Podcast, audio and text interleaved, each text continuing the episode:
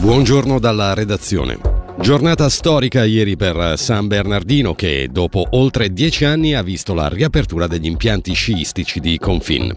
Tanta l'emozione negli occhi della gente, soprattutto del posto. Sentiamo il direttore dell'ente turistico regionale del Moesano, Cristian Vigne, che abbiamo raggiunto al termine della prima giornata. È stata una giornata piuttosto nostalgica dove effettivamente c'è stata una grandissima partecipazione e molta gente si è recata appunto a Confin per poter indossare gli sci e quindi salire anche in quota, anche ammirare un po' tutto comprensorio dall'alto, ma soprattutto c'era il sorriso su molti visi e anche gli occhi lucidi perché dopo più di dieci anni si è ritornati veramente a poter sciare su un'area che non si presumeva più potesse effettivamente aprire i battenti. Un primo tassello del rilancio di San Bernardino che effettivamente è molto concreto e quindi dà una buona prospettiva per quello che sarà il lavoro e il riposizionamento della destinazione.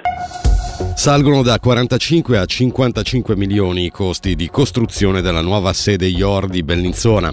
La stima, riportata dalla regione, emerge dallo studio di fattibilità firmato dall'architetto Dimitri Papadaniel. Per metà gennaio è attesa la pubblicazione del bando di concorso. Notte libera agli esercizi pubblici di Locarno per i festeggiamenti di Capodanno. La città lo ha comunicato ieri specificando che però è in vigore il divieto di accensione di fuochi d'artificio e simili su tutto il territorio comunale. L'hockey con la Coppa Spengler dopo la sconfitta rimediata all'overtime nel match di apertura contro i cechi del Pardubice, l'Hockey Club Ambri Piotta ha affrontato ieri i finlandesi del Calpa. I leventinesi si sono imposti per 5 a 3. Vittoria anche per il Davos che nel suo esordio ha battuto per 4 a 1 gli svedesi del Frolunda.